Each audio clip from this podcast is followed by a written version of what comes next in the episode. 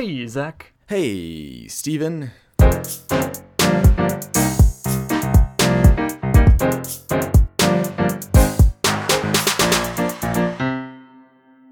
We are recording an out of time episode here. Indeed, we are. That means no hidden treasures, no. Book, I don't know. No book club. Yeah. And we're probably going to stick to one main topic. I mean, we always go on tangents, but the it's going to be mostly one topic. Mhm. There's one bullet point we're working off of. Right. How many topics we cover is a different matter entirely. Good point. And what what is that bullet point, Zach? Okay, I think uh, as a as a larger section, it's going to be wiki holes. Um, but specifically, a wiki hole I fell down uh, when I was procrastinating, getting ready for finals, uh, which is um, public transit in general, transit in general, uh, Milwaukee specifically. But all right, so it's it started. Let's let's just start at the earliest point of this wiki hole that I remember Okay. which was um, I was on Feedly, which is just an RSS reader, and I saw an interview with someone who worked at Code for America, Okay. which is uh, just a group making government data and government tools more accessible in a digital age. Okay. I think is their general approach. So I figured I'd check out Code for America because that's actually something I'm interested in using technology to work with government. So I went and looked. They had some local postings of just different local organizations, and one of them was in Milwaukee. So I checked them out. Uh, they had a GitHub page. I checked out their GitHub page, and they really had not done anything. There was very little on that Uh, GitHub page. Disappointing. But I then looked into who the different members of that GitHub organization were, um, and and I found some like bus information, some public health information, like different uh, little bits of data about like transportation use, um, pedestrian accidents, that Okay. kind of thing. One of the pedestrian accident articles included a uh, map by a professor, and then it said UWM. So I figured I'd see what this professor does. So I looked him up. Rob Schneider. He's a professor in the UW Milwaukee School of Architecture and Urban Planning, more on the urban planning side. Um, and he focuses on bicycle and pedestrian transportation Interesting. Okay. which is that that's the stuff that I'm more interested in. I'm less less down for caring about how cars get around a city. Right. Because you don't have a car, or because you, or you don't have a car with you, or you don't have, or you are just more interested in pedestrian transit. A bit of both, and then I think that cars also pose a barrier to entry. Um, if we had a pu- better public transit system that would be usable by more people than a better roadway. Right.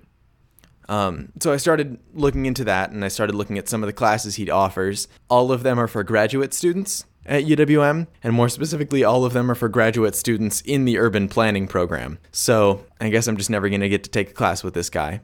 Yeah. That's how it goes. But I did start looking at his website. Let me, I'm going to bring that up now. Rob J. Schneider. On a quick side, how long have you been interested in public transit? Oh, God. Um, at least the summer I before I came to college. Okay. I don't think we've ever talked about it before. No, yeah, it is. I'm weirdly interested in it. Much more than I can actually explain necessarily. Um, I, I don't really know where it started necessarily, but apparently when I was really young, I wanted to have a subway, the like the the underground train in the town of 800 that I lived in. Uh, and I told all of my classmates, I was like, we should get a subway here. And they were like, yeah, I love sandwiches. So uh, I've always been a little weird. So that apparently I was a big fan of buses when I was younger as well. But really, most distinctly, I remember hearing about um, Milwaukee is uh, implementing a streetcar in downtown. So that's uh, it's a light rail, so it's on rails, but also the rails are just on the road. Okay. So it doesn't take an, up any more space. You don't have to set aside more space for this for this railway to go on. Right. So it's, but you do have to have some sort of traffic signal so that no one runs into it. Yeah, and a lot of times it just acts like a car. I think it might have special um, lights sometimes for the Okay. streetcar, but most of the time it'll just move along with traffic. So I was excited about that because it's a it's an improvement in the city that I'm moving into, and it's specifically in the area of public transportation. Right. Um, so while I, I was working at TED, and they just didn't have anything for me to do for an afternoon, so I spent all afternoon like fixing up a diagram whenever they came over to ask me to, and then the rest of the time I was looking at the plans for Milwaukee's streetcar. that was a whole afternoon of my time. So then I came to Milwaukee, and the bus system is pretty big because uh, the UW Milwaukee campus is pretty far away from downtown. Like it's sort of bikeable, sort of walkable, but it's easiest to just hop on a bus, Yeah. especially if you've got a lot of people. Makes sense. Um, so I got more accustomed to the bus system there. Also, when I I spent a while in Chicago over the summer, and so like the first uncomfortable interactions with a bus driver happened in a city that I don't go to often. So that that's a relief. I've entirely I, I, I just train of thought died. Okay. It's funny because we're talking about transportation. Uh, and then I started to talk to more people, um, people that I just had around on the floor. Um, some of them were taking a class on like the less well-off sections of Milwaukee. Uh, there's a book called Evicted. Uh, let me, uh, and that'll be linked in the show notes. It's about the the, the poverty and home ownership, I suppose, in those parts of Milwaukee. And another part of that is buses and different bits of public transportation because if you have a good bus system somewhere, then it's easier for people who don't have cars to get to work, uh, do different things. There's a story I heard about someone who took like three different buses for three hours just to get to work in the morning. Okay. So I, think that's that's a, a pretty thorough synopsis of everything that I've been interested in in public transportation. There's also been um, 99% Invisible episodes and articles and different things that I have, you know, that I just saw as I was going through. What about you? What are your interactions with public transportation? Um, I can't. I mean, my main for- form of transportation in Madison is walking. I bike Mhm. occasionally. Um, generally only when something is time sensitive. I guess if I if I I would rather take a ten minute walk than a three minute bike ride. And Why is that? I'm not entirely sure. Um, I think it has something to do with uh, the fact that the bikes are, while Madison has a really good uh, system of bike lanes, it's still on the road. And Are they separated or buffered or anything, or is it just sometimes car, bike, parking? uh, on some streets it's on on the main two streets that I bike on. Uh, there, never mind. There's one street that is called University A- Avenue, and there's a bike lane for one way and a bike lane for another way. And University is a one-way street for cars, so the bike lane that goes against traffic is sec- sectioned off with a barrier, a small barrier, but a barrier, and the one that goes with traffic is not. Okay, I'm And pulling the- this up in. And to the right of the with traffic bike lane is the bus lane. I'm I'm gonna pull this up in satellite Okay. just to make sure I've got. Um, I probably want to go south from there. Ooh, this has me out by Spring Harbor, which is not where I want to be. yeah, University is a very long street also. Yeah. So okay, you should go over by Celery or um, State Street would be a good. Gotcha. If you're in the general area of State Street, that'll work. so I can be like right above Union South, and that'd be Yeah, that'll be perfect. okay. So it's one way, and then the bike lane. This might be an old picture. I only see one bike lane. All right, let me see. Now I gotta pull it up. Um. Um, I'm right in front of the technology center. Okay. Uh, I have no idea what you're talking about. Technology Okay. Center. I don't know. That's just what the sign on the front of the building says. Okay. Um. Uh, okay, so I'm over by Union South, right? There's Campus Drive, which turns into Johnson Street, and then right above that is a QQ's Express, the Discovery Yep. Building, and then University. So I gotta switch into satellite here. I swear, the sign just said technology center right at this corner. I don't know. Okay, so yeah, there are two bike lanes. So on the south side, right, Or am I oriented okay, correctly? I see. Yeah, there is a barrier. Yeah, there's I a the barrier. green- Yeah, it's yellow and concrete colored. And then there are bikers on the other side of Mm-hmm. going with traffic. Yeah. So with traffic, there's not a barrier. Against traffic, there is. Just Mm-hmm. Yeah. because you're going against traffic, you don't want. And I'm not afraid of cars by any means. I'm more afraid of breaking the rules of the road on accident. Like, Like turning when I'm not supposed to turn, because a car knows the rules and I don't. And I, I do know the rules is the thing. I just wouldn't remember them, I guess. what do you, so when you're on a bike, you just don't remember the things No. you learned in driver's ed, or No, no. Um, I, it, I, I haven't break, broken the rules, but my fear is that I would, and it'd be more dangerous on a bike than in a car, because yeah, it, there's no big metal box around me. right? So I'm much Okay. I'm much happier walking because there's a sidewalk and the rules are very clear. If the walk sign says to walk, then you walk. If the Mm-hmm. walk sign says to not walk, then you don't walk. Yeah.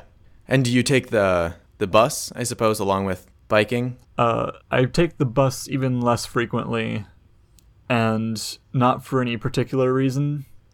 It's just because I, well, okay. If if I was going to make up a reason, it would be that I Do you think the people on the bus are smelly, Steven? No, it's because I don't know the bus schedule very well, and if I did, it wouldn't match up with the times I want to leave. Now you're giving me a funny look, but I am giving you a very funny look. You're right. this makes sense in my head. My general rule is I only take the bus if I can't walk or bike there. So something Okay. is way too far away, like uh, the nearest Apple store is way too far away to bike or walk there. Yeah. and so I took the bus, and that was fine. Mhm. But I don't want to take the bus to class. Yeah, that makes sense. But but yeah, I just don't leave the city. There are very few things that are outside of my range of walking or biking. So what? Yeah, what is your walkable range? Um, I mean, I'm gonna look on this map quick to see how far I have walked. I mean, I, I walk. So yeah, about a mile. I walk about a mile to class every day. Okay. and that's just my first class. The general schedule is walk to class, walk back to my dorm, have lunch at the dorm, go to the afternoon classes, which is a lot, usually a lot less far than that, like half a mile maybe, Mm-hmm. and then stay there until uh, classes are over for that day. Yeah. And then, like, the farthest I've walked, oh gosh, it's. Here. Let's see how far this is. Directions. About two miles. I walk pretty regularly to my friend's dorm, Mm-hmm. and I mean the rest of the places I go are in near the capital, so that's maybe a mile, Mm. mile and a half. All right. So gener- Cool, yeah. generally like 10, 15 minute walks. Did you find yourself walking more when you went back home for Thanksgiving? No, but only because I had a car and nothing I wanted to do was within wa- walking distance. Yeah. Yeah. Because that's another thing is Sorry, go ahead. like I was uh I I got a little confused on the directions and I was kind of in one area of Ripon went to go to another part of Ripon and it, it would have been something that I would have walked no question in Milwaukee but just because I had the car there it was definitely driving distance so I think having a car and everyone having a car changes your definition of driving distance because you could walk from one side of Ripon to the other Right. so, uh, when you don't use buses, it's just because everything is within walking distance. It's not. Um, I guess what's the case where you still need to go to something in Madison? I almost said Milwaukee, but that's wrong. Okay. Uh, is are there any cases when you need to go to something in Madison, but you don't walk, you don't bike, and you don't take the bus? Like you Uber. I fly. Uh, no, I that ha- I can't imagine a situation like that, but it has not happened yet. Okay. Do you know what that's like? What the case for that situation would be? The case is that the bus route doesn't go within walking distance of the place I want to go, Mm-hmm. Or within. It would probably be a little less than walking distance, if I'm being honest with myself. Yeah. because I don't want to have a t- 10 minute bus ride and a 10 minute walk when I could have a even a 20 minute Uber. Yeah. hmm which I, I know I've- that's not how distances work, but uh, that's the math in my head. I've definitely taken the bus for mm, like an hour and a half to get to places I wanted to go in Milwaukee. Yeah. And the next time I wanted to do that, I just took an Uber. Um, and it's because Milwaukee's east west, like if you want to go really far uh, west of the lake, there's just nothing. It's you're stopping every Oh, I see. Yeah. three blocks or something. Yeah, I've taken a 45 minute bus ride for a 20 minute Uber before. hmm And I think I'd do that again. Just the we have free bus passes, so it's a cost benefit at that point, Yep. and the cost is 25 minutes versus a cost of however many dollars. hmm And they aren't minutes that you don't. You just lose those minutes. You can yeah, still no, read I can still do things on the bus. talk to people. That's yeah. a good point.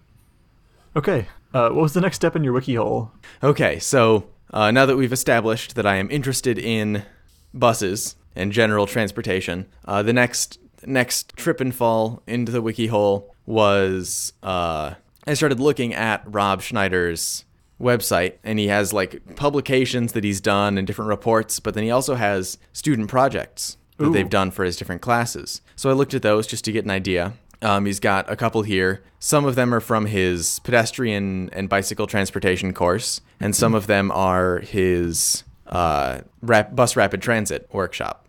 Okay, bus rapid transit Yes. is. Can you define that for me? Is it different than just normal bus transport? Um, so Transit? the idea of bus bus rapid transit is that it's faster. Usually there are fewer stops. Um, often they have dedicated lanes, Okay. so you don't um, you don't have to fight with cars. Sometimes they have dedicated signals, so they can turn left before anyone Gotcha. else can turn left and that kind of thing. Just because that's a hard maneuver for a bus to make. That makes sense. Um, and the idea is that a bus rapid transit would have the benefits of a bus. It's cheaper than a car. You don't have to maintain it or anything, but it's the speed of a car from stop to stop. Right, right. Because it has the extra benefits of, of Yeah, the dedicated si- signals and the dedicated lanes, and dedicated yeah. signals. Um, one of the things that takes buses a long time is when a lot of people get on at one stop and need to feed cash through the machine. Right. So that's uh, they removed that on the bus rapid transit projects that they're working on in Milwaukee. How did they remove it? Uh, at every BRT stop, they're going to have a little kiosk so you can get a single ticket at this kiosk by giving it $2.50 Oh, or I see. whatever. And you just feed the ticket into the bus. Yeah, because then you don't have to wrangle with all your money. Yeah, you can do it ahead of. You can wrangle with that money ahead of time. Um, so I opened all those projects and went through. I looked at the different um, bus rapid transit stuff. I actually didn't take any notes on those when I clicked through them. um, but basically, it was just these a lot of different presentations they did to show people why bus rapid transit would help the community. There was some stuff on, uh, I think it's infographics. Yeah, I'm gonna send you this. It's also gonna be in the show notes. Okay. Um, it's but an it's IP address. yeah, I, I don't know. I couldn't tell you. I don't have any problem with it. Okay, so infrastructure before and after rapid transit transit improvements. So Chrome just gave up on scrolling. What the heck? the first image is of a deer of Chicago Dearborn Street, Mm-hmm. and a, and it's a Google Maps photo of a taxi changing lanes. Well, it's just the idea that it's a lot of pavement. Oh, I All see. for cars. Yeah, yeah. There's lots of buffer room in the lanes. It's the lanes are not too big for the cars, but they're pretty big. They're bigger than the cars. Mm-hmm. And then after there are bike lanes. Bike lanes, and you can also see a, a bus in the distance. So you, given it's a bus rapid transit presentation, you kind of need to assume that that's a rapid transit bus. Yeah. Um, Minneapolis, Washington Ave- Avenue before and after there's some sort of very long bus, or is that just two buses? That's just two So buses. that's a light rail. That's the streetcar I was talking about. okay. So it's a bus that has one path. Right. So do most buses. Well, yeah, but this one can't diverge from it. and then before and after for Los Angeles downtown corridor, there was a massive bus only lane. And then after, there's a bus lane and a sidewalk and a bike lane. Mm-hmm. I actually like bike lane being to the right of the sidewalk a lot better than to the left of the sidewalk. That makes a lot more So sense if you if you look, there's actually pedestrians going further to the side of the sidewalk. So the thing you're looking at in the middle there, um, the general arrangement, if you're not looking at the graphic right now, is um, there's road for a while just for cars, and then there's a bus lane, and Mm-hmm. then there's uh, what's called a bus bulb actually, which is not- specifically what's that? That's not a sidewalk. Uh, no, it's a bus bulb, which is specifically a uh, a s- island of concrete that people can stand on to board the bus. A at the bus's level, so the bus doesn't. You don't need to have a kneeling bus or anything for accessibility. The bus just stays up, and people can just step easier. Okay. And um, it also means that the bus doesn't have to merge out of and back into any normal lanes. Cars just have to move around them where they stop to Okay. pick up passengers. Yeah, you're right. And then there's a bike lane, And then a sidewalk. You're right. and then there's a sidewalk. okay. So the bus bulb, along with doing that, also protects the bike lane for a while. And the the pedestrians waiting for the bus. Yeah. So mostly they are just talking about if we keep scrolling down, there's the costs and the benefits, that it's not going to be a waste of money, that it will increase safety and uh, speed and The economy. um, the economy, all that fun stuff. Uh, Chrome has just given up on scrolling for some reason. So I need to reload the page. Um, well, no, it's just given up. So, in any case, this infographic is uh, just a demonstration of the things that they were doing in this guy's class to say, hey, these the bus rapid transit's a good idea. We need this kind of stuff um, to help the economy, and it will be a benefit. And they demonstrated this to elected officials and um, like Department of Transport people just to prove to them that bus rapid transit's a good idea for Milwaukee. So that was their bus rapid transit workshop. Um, and then I also went to the pedestrian and bicycle transportation course thing. okay. Um, and the link that they go to is actually an intersection analysis. Um, so they just literally look at the crossing of two roads and try to figure out how to improve it. So this one is an analysis. I can send it to you as well. Okay. Uh, Okay, yes. This is the worst type of intersection. The the it's yeah so it's uh there's a north south road there's a east west road and then there's one coming in slightly off of their crossing point at like 45 degrees i'd say Yes. Um, and they're not all converging at the same place. yeah The one that come that comes in at a 45 degree angle is coming in north of the point where the east west and the north south roads intersect. mm-hmm.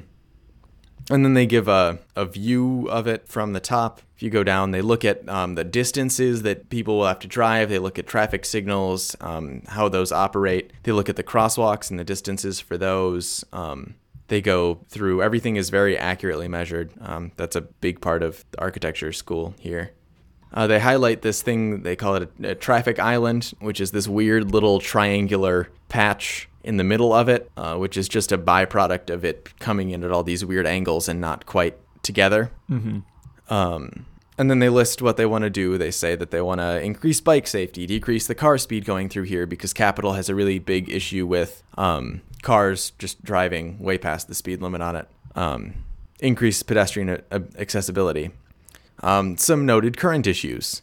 I wrote too many issues, too many intersections. I, I was tired. Um, so it's it's too many intersections. It's very confusing. Um, the crosswalks, like if you scroll down and look at current design, the north south crosswalk is very long. I don't know what the exact length is, Yeah. but that's Uh, I'm looking at it, and what's happening is that the the crosswalk is it, Zach's talking about the crosswalk on the 45 degree angle street mhm. uh, across that one that is, which means that you're actually crossing at a 45 degree angle to the 45 degree angle one, yep. which means that you're not crossing across the length of the road. You're actually crossing at a Pythagorean um, Yeah.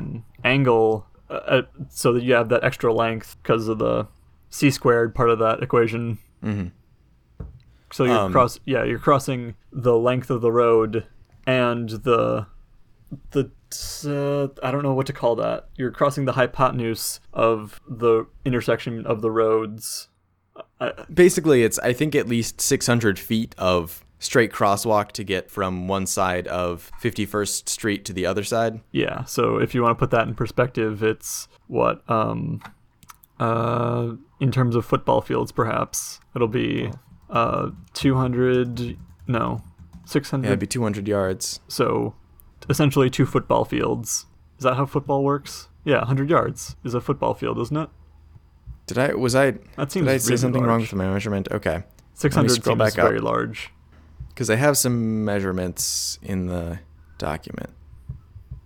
No, where is it? It's in the traffic lights one.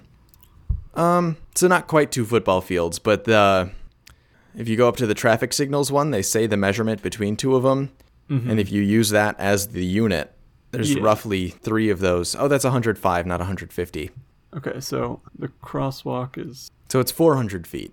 So it's a football field and a bit. still that's a lot That's way too long for a, a for crosswalk. a crosswalk. Yeah. Um, and then they call it a concrete paradise, which is accurate.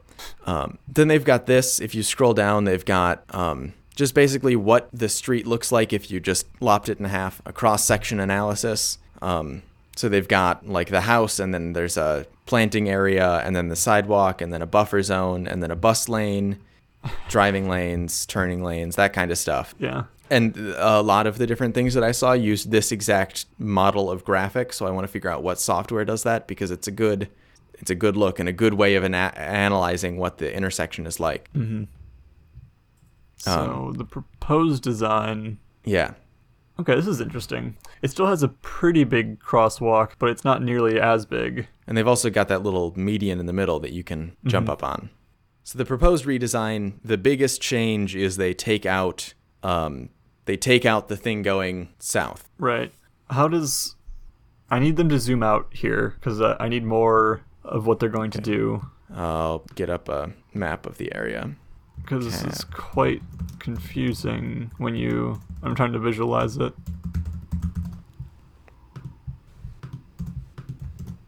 That'll be in the show notes. Uh, Google Maps of that area that they're analyzing. Okay, so hold on, Google Maps is still loading. So how do you get onto the other side of 51st Boulevard with the new design? Because it looks like they're taking they're just filling in that triangle with grass. hmm I think you would have to go south on if you're going south on 51st. Mm-hmm. You would then have to turn right onto the diagonal and then left and go behind the Burger King and just go on to 52nd. Yeah, you're, it seems about right. Or you can go on Fond du Lac, where or you go uh, south on Fond du Lac. South. No, you can't. Because there's a median there. Yeah. I mean, you can go down to all the way down to 50th, but the point is, it, it's hard to get to 51st now hmm if you're already on 51st. Which I think they did an analysis of how many people use that chunk of 51st Oh, that's a good idea. higher. Um, Oh, yeah, they put a detour option in the. It's under um, education and enforcement strategies. They actually have you go south on Fond du Lac mhm. until you get to Roosevelt. No, yeah, Roosevelt. So northbound was 500 vehicles on 51st. That's a two-hour estimate. It looks like. And southbound on 51st was another 500. So I guess they just decided that that wasn't, So a thousand people in two hours. or maybe that's through a day. I, I'm not sure. But compared to, um, Fond du Lac having No, I understand the. I- I'm not saying that it's a bad idea or anything. It's just that's the those are the numbers. Yeah.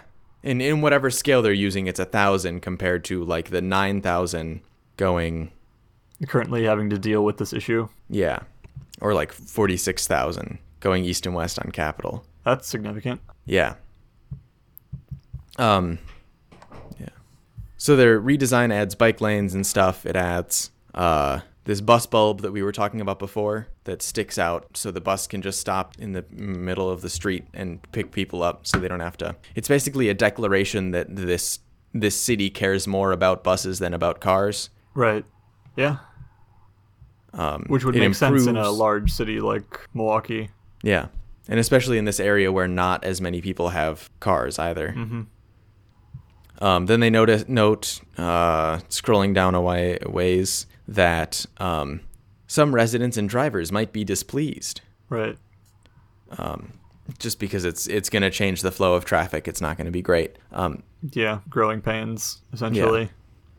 but on the whole, it it is an improvement. So I I read through this whole thing just because that's how I do when I'm trying to procrastinate finals. um, and then I think in another one there was uh, a discussion of bus bulbs in an intersection in another intersection analysis, and they I'm gonna close that window out. Okay, and they brought up the NACTO Urban Street Design Guide. Oops, it's loading which is uh, a publication by the National National Association of City Transportation Officials about how to design a street. And it starts off noting that um, in the past there have been, like, if you look at a road, especially down here in Milwaukee, sometimes there are four lanes and none of them are being used at particular times. Interest. Yeah. What? How do they propose to fix that? Um, so they talk about that's a result of what they call passive design, um, which basically just says, hey, let's people are going to drive fast and drive dumb, so let's give them space to do that. Okay. Um, and it, it, it makes sense if you're engineering, if you're engineering stormwater management or trying to get rid of earthquakes, you just plan for the worst case scenario. Um, but humans change how they act based on what's around them. So what's ended up happening, and one of the things they noted in that Capitol and Fond du Lac intersection analysis is that people drive fast because they have a lot of road. Okay. Right. Because they feel that it's safer because they have a lot of road, so they can go fast. Yeah. So if you keep adding more road, they're just going to drive as fast, at least. That makes sense. Whereas um, this talks about using things like um, curb extensions, uh, which is just like bus bulbs and that kind of thing, or like a thing that juts out into the parking lanes um, to kind of guide flow. And if there's a little curve in the road because of the curb extensions switch sides, people are naturally going to be slower because they need to just follow the flow of the road. Um, so it's a more natural way of designing uh, for people to drive slower than even speed bumps or speed humps or speed. They've got so many different kinds of Yeah. um, And- speed. Those kind of things are bad for your car anyway, especially if you have to commute over it. Yeah, street design elements. I think it is. Got to come up with the name of it. No, not a speed. So there's speed humps, speed tables, speed cushions, and then there's also speed bumps, which I think are different things. Um, but yeah, so I think the difference, like a speed cushion, is built so that uh, large vehicles like trucks and buses are wide enough that they can get around them, but a car usually has a smaller wheelbase, Mm-hmm. so a car can't just go around a speed cushion. Yeah, one of the tires is going to go over it. Speed tables are kind of that same idea as um, the bus bulb, uh, but saying that pedestrians matter more. You basically, for a little bit, raise the road up to the level of pedestrians. So the road is now sidewalk level, Okay. and you. So pedestrians can walk across at their level, but the cars have to slow down to get to the level of pedestrians. Hmm. It's just another statement of saying who gets preferential treatment. Right. It makes sense. That's, I mean, I've very rarely driven through a city of more than like 10,000 people Mm-hmm. and thought this was made for cars because it's not. Yeah. It- it's just the worst to drive through, and I think now I know it's by design. Mm-hmm. Yeah, it's um the the general solution as far as solving problems that cars cause is just reduce the amount of road that they have to drive on. Yeah, that makes a lot of sense. If you don't want people to drive there, give them less space to do so. Yeah. Uh, something you were talking about with biking in Madison is that you don't know how to like turn, especially I think Yeah, that gets. It has the potential to be confusing. like left turns, especially because You have to cross over a lane. yeah. How do you handle left turns usually? Uh, don't judge me for this, but um, I usually just uh, go to places that have less traffic so I can just cross over without anyone being near me. Okay. Do you go into the car's left turn lane and left turn with them and then just merge back into the bike lane when you can? There is the street I have picked to turn left because I've only there's only uh, one street that I need to turn left on. Uncomfortable, engineer your life so you never have to be in an uncomfortable situation. That is exactly what I'm doing. But there is a bike left turn lane, but it is so there's a bike lane on the right, right? Yeah. And then there's a lane of traffic, then the bike left turn lane, then the left turn lane for cars. So you still somehow need to get into that bike left turn lane. Yeah. And from there you can turn into the bike lane on the left uh, on that road Yeah. at the same time as the cars next to them. So there is a whole list of solutions for left turning on a bike because it is a problem. It's a Yeah. um the biggest one that I've seen around is uh okay, I've got to find the Okay, here we go. Menu. The other option I've used when a left turn lane for bikes isn't available is wait for the crosswalk to have a walk signal and just walk my bike over to the left side of the road. Yeah, that works too. But still it's not it's, it says yeah. to the bicyclist, we don't care about you and Yes. your desire to turn left. That is exactly what it says. Um, so here's the whole section on intersection treatments. Um, there are some things like bike boxes, which is basically a big green rectangle. Mm-hmm. So you've got crosswalk, and then you've got this big green rectangle, and then you've got where cars should stop before they enter the intersection. Okay. And bikes can go into that big green rectangle so they can turn left or go straight or whatever. Okay, so it's just a area.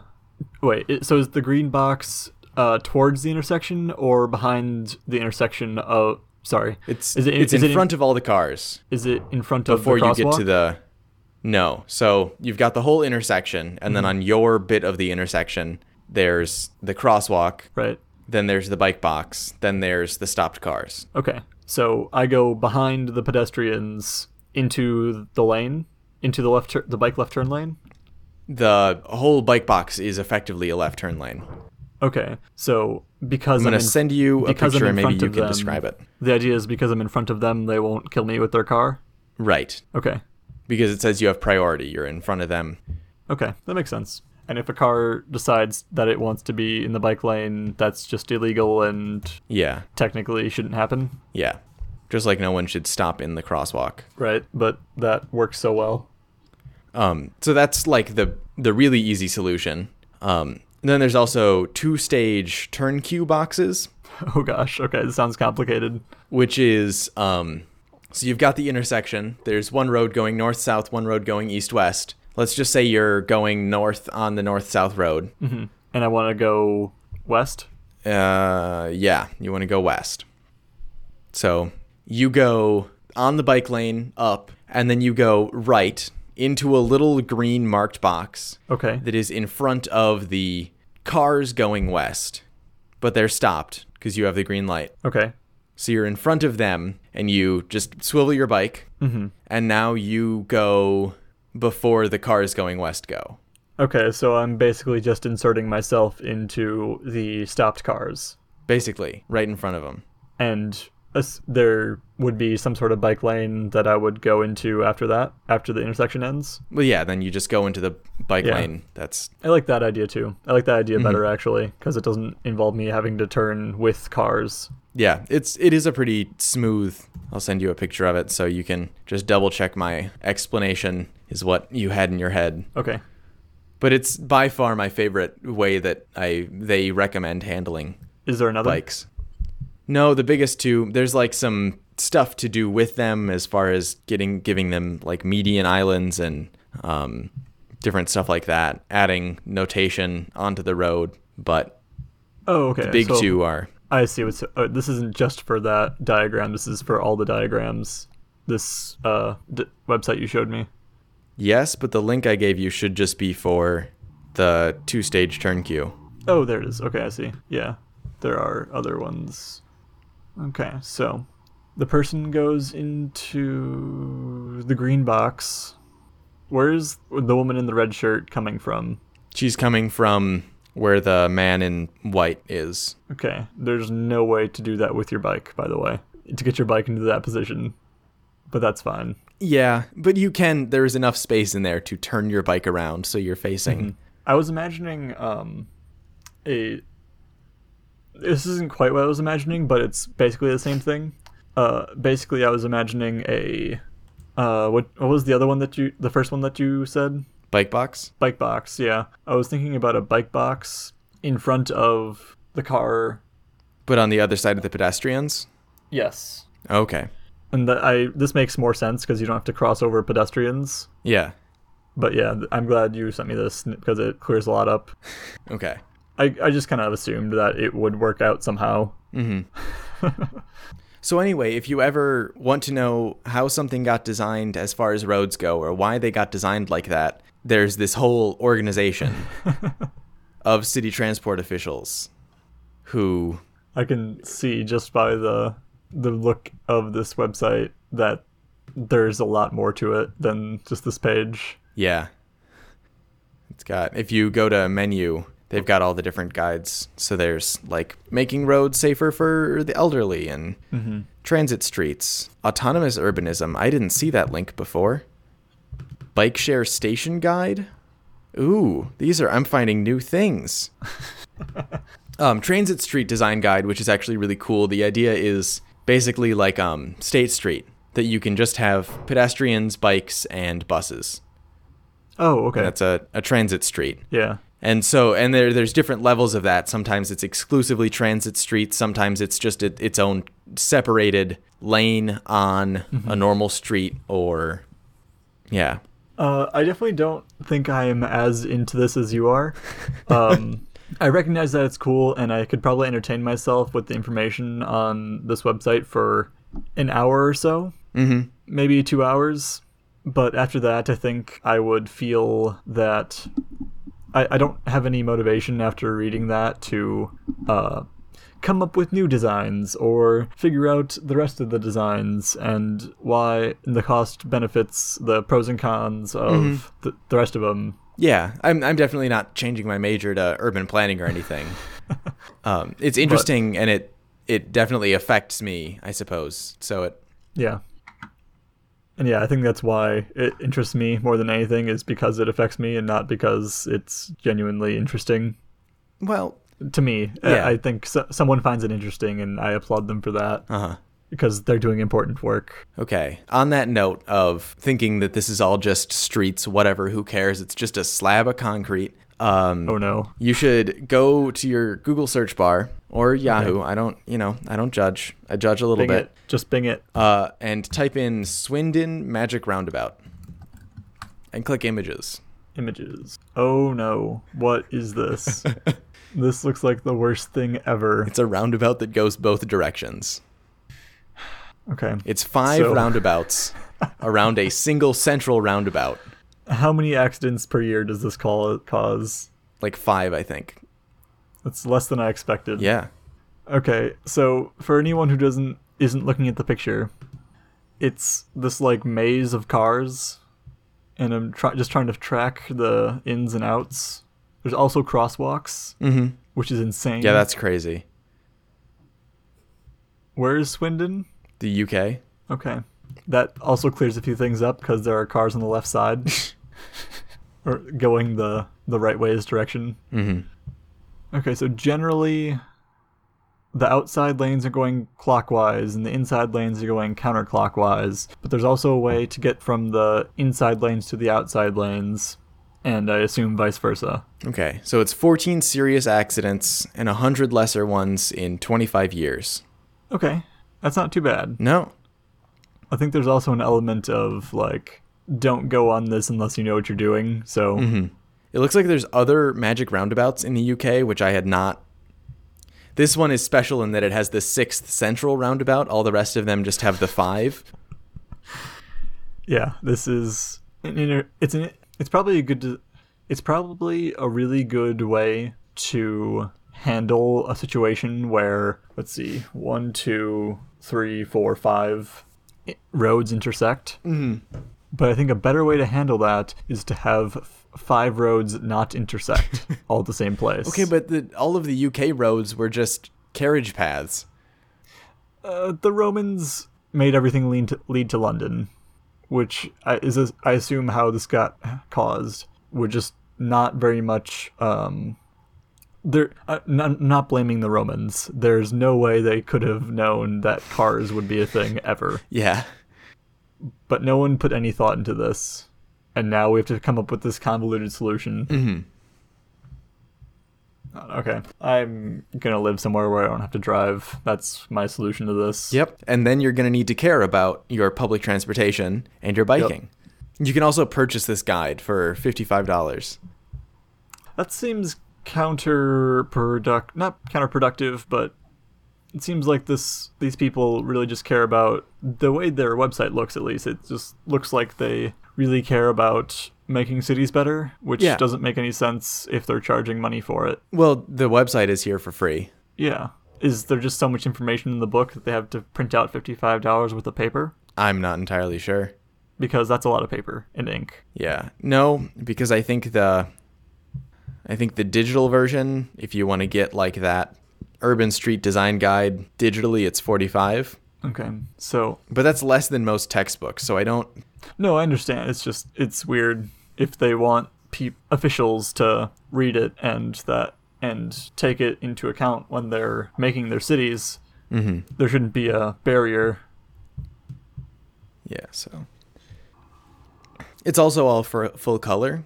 All the diagrams are full color, which probably adds to it, but guess I'm a bit of a Nacto apologist. I just Streets are ecosystems. Ooh, which which link are you looking at that says that? Uh, the Urban Street Stormwater Guide. Mm. basically they're putting plants in in and near the streets to help with storm stormwater. It's stormwater drains that look like planters. Yeah, also that. Because But then the planters get rid of the first stage of sucking up a little bit of water.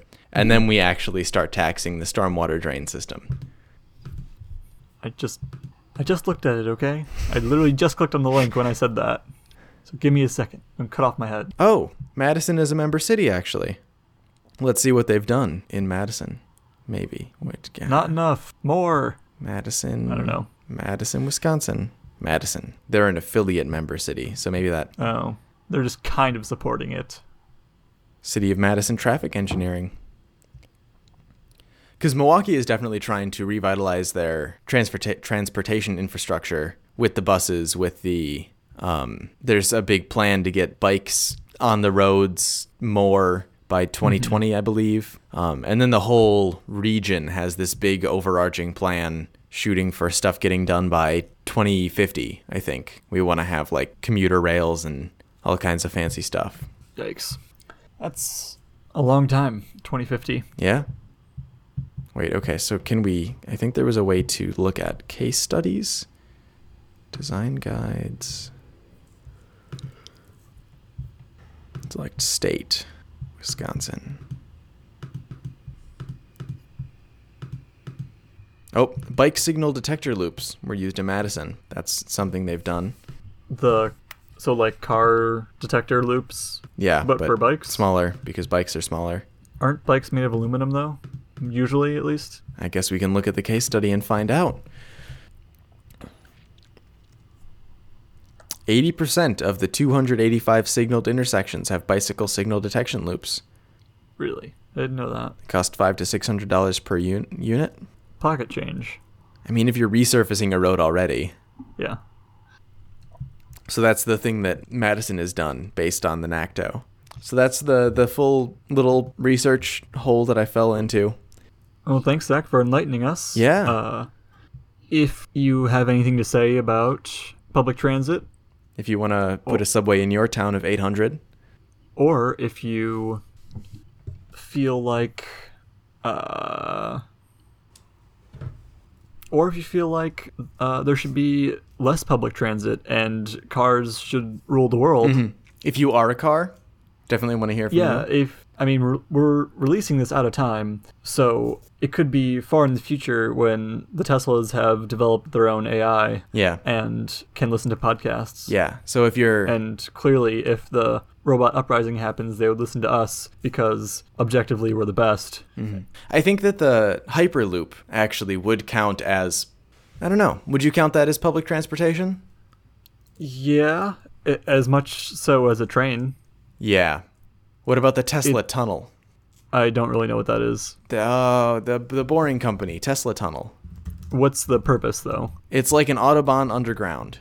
That's uh, if buses can go in it, it's part of public transit. I don't think I, I'm not sure. Because you, I mean, unless you have a Tesla bus capable of going the speed limit on the autobahn, Because it's not the Hyperloop. It's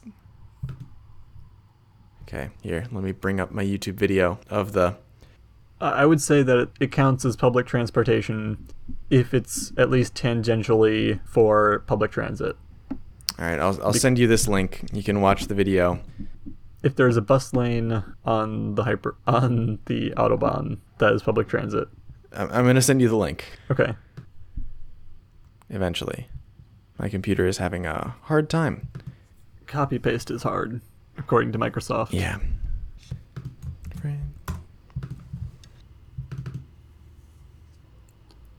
Ooh, elevators for Yeah. cars. A bus cannot fit in that. No. Oh, it's like single lane too. But they also have uh like Wait, oh, it's on a rail. It's not even the cars going. at like 50 seconds they have one that looks a lot more like a actual bus. Okay. So so instead of driving, yeah, that is bus like, isn't it? Yeah. Yeah, that's public transit. Okay. Uh, but it also uh, enhances that private transit thing. Which which is another issue. Mm-hmm. You can have both. could You can have both. Yeah. I, I did a class on like public and private space last year, and that was a big thing is that in America cars dictate that pretty much everything is private space because you go from your private house, get in your car, drive angry at all the other drivers to your cubicle, sit in your cubicle, get in your car, drive back to your home. What's the takeaway from that statement? That um, public transit and countries that have uh, better public transit generally have better, mm, are less focused on that private space and a little more open to community spaces, which have been proven to be good for communities. Okay. Well, we already started wrapping things up, so Right. Uh, if okay, what we said before. Also, if you, if you just want to talk to us, we're on Twitter. I'm at not Stephen Barry, I'm at the Puns Guy. and this has been our out of time episode. We hope you enjoy it, and we will see you Next at fortnight. some undisclosed yeah, on some undisclosed time when we release this. Good, good, good, goodbye. Goodbye.